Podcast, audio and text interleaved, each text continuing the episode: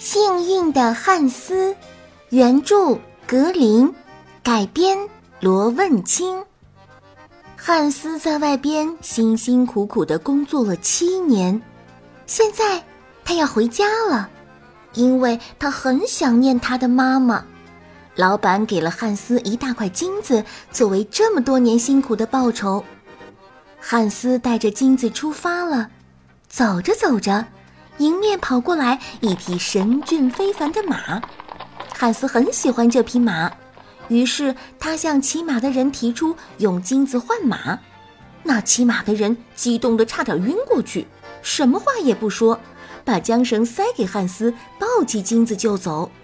汉斯在后边喊道：“不过我得告诉你一个事实，你一个人扛着它是很吃力的哟。”汉斯骑在马上，一副轻松惬意、心满意足的样子。走了一会儿，他嫌马走得太慢了，于是大声喊道：“我驾，我驾！”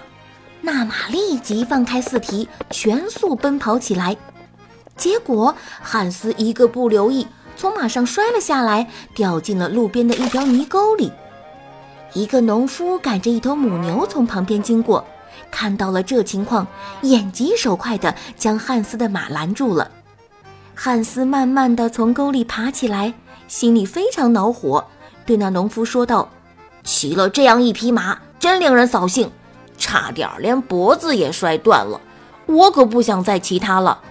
我真喜欢你这头母牛，你能一个人赶着它，悠闲地走在它的后面。”而且每天都能挤到牛奶，还能加工成奶油和干酪。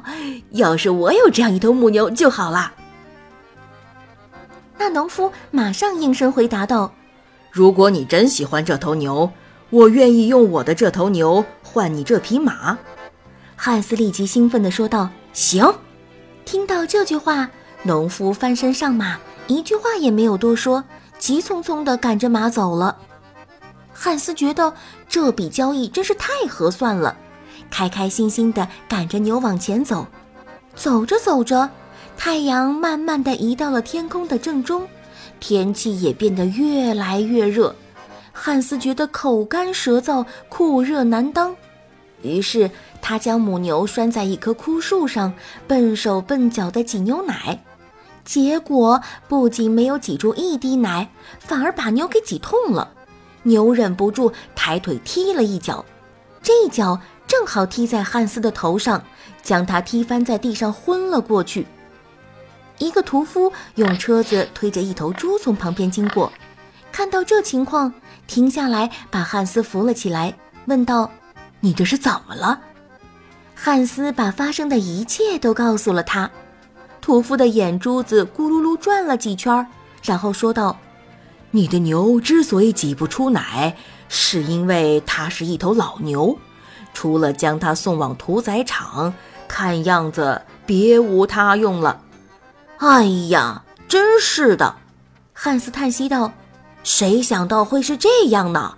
我又不喜欢吃牛肉，要是这牛现在能变成一头猪的话，就太好了。猪肉味道鲜嫩，还可以做成香肠。行啊！”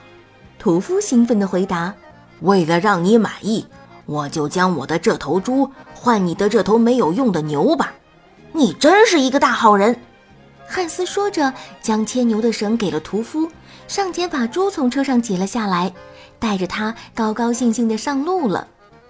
不一会儿，迎面来了一位农民，拎着一只漂亮的白鹅。他停下来向汉斯打听几点钟了。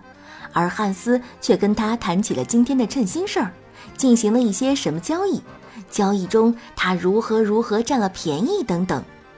农民听了他的话，将鹅递给汉斯说：“你掂一掂，这鹅多重呀？看它长得多好，将它红烧了吃，还可以烧出好多的鹅油哩。”汉斯接过鹅，掂了掂，说道：“这鹅的确不错，但我的猪也不赖呀。”农民若有所思地四下看了看，然后把头一摇，说：“哎呀呀，我的朋友，我刚刚经过的那个村庄，有个村民的猪被人从猪圈中给偷走了。我真替你担心，因为我开始见到你的时候，还以为你这头猪是那个村民的呢。要是你经过那村庄时给他们抓住，那可不是闹着玩的，至少他们会把你扔进池塘里去。可怜的汉斯吓坏了，您真是一个好人，请帮我脱离这场苦难吧。您对这儿比我熟悉，您把这头猪赶走，把您的鹅换给我吧。那农民马上说道：“我真不忍心见你受难，就忍痛割爱吧。”说完，他从汉斯手中接过绳子，牵着猪从道旁的小路离开了。汉斯也放心大胆地将鹅夹在腋下，向回家的路走去，心里不停地想着：这交易真合算，我终于可以吃到美味的红烧鹅肉了。烧出来的鹅油可吃上半年，还有这洁白美丽的鹅毛，将它们装进枕头，一定可以安安稳稳地睡个好觉。当路过最后一个村庄时，他看见一个磨刀的人推着一部小车。他刚干完活，嘴里唱着歌。汉斯停下来看了一会儿，最后开口说道：“磨刀师傅，你的活一定充满乐趣。”磨刀人答道：“那是当然，我的手艺就和金子一样。一个优秀的磨刀人，把手伸到口袋里，随时都能掏出钱来。哟，你在哪儿买的这么漂亮的鹅呀？”我不是买的，是用一头猪换来的。那猪是从哪儿买来的呢？是用一头母牛换来的。母牛呢？是用一匹马换来的。马呢？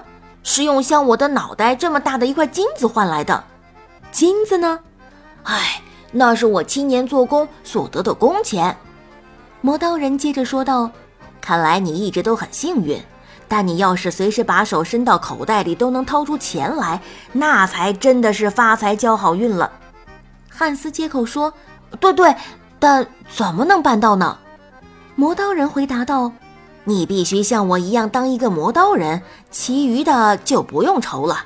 我这儿有一块磨刀石，只是已经磨去一部分，不过它的价值并不比你这只鹅低。你想换吗？”汉斯连忙回答道。这还用问吗？要是把手伸进口袋里就能掏出钱来，那我就是这世上最幸福的人了。于是，磨刀人用一块磨刀石和汉斯交换了白鹅。汉斯看着这块石头，眼里闪烁着喜悦的光芒。他自言自语道：“这块石头和那块金子大小差不多，样子也有些像，不过我还是喜欢这块磨刀石。”因为它可以让我随时把手伸到口袋里掏出钱来，呵呵，我真是一个幸运的人。可是磨刀石实在是太重了，汉斯走起路来越来越沉重，终于他走不动了。他在一个池塘边停了下来，想在这儿喝点水休息一会儿。就在他弯腰坐下的时候，背上的石头扑通一下子就滚到池塘里去了。汉斯眼睁睁地看着那石头沉到了水底，他竟然高兴地跳了起来。我太幸运了，终于不用继续遭受那沉重的石头的折磨了。就这样，汉斯轻轻松松地回到了他渴望已久的家。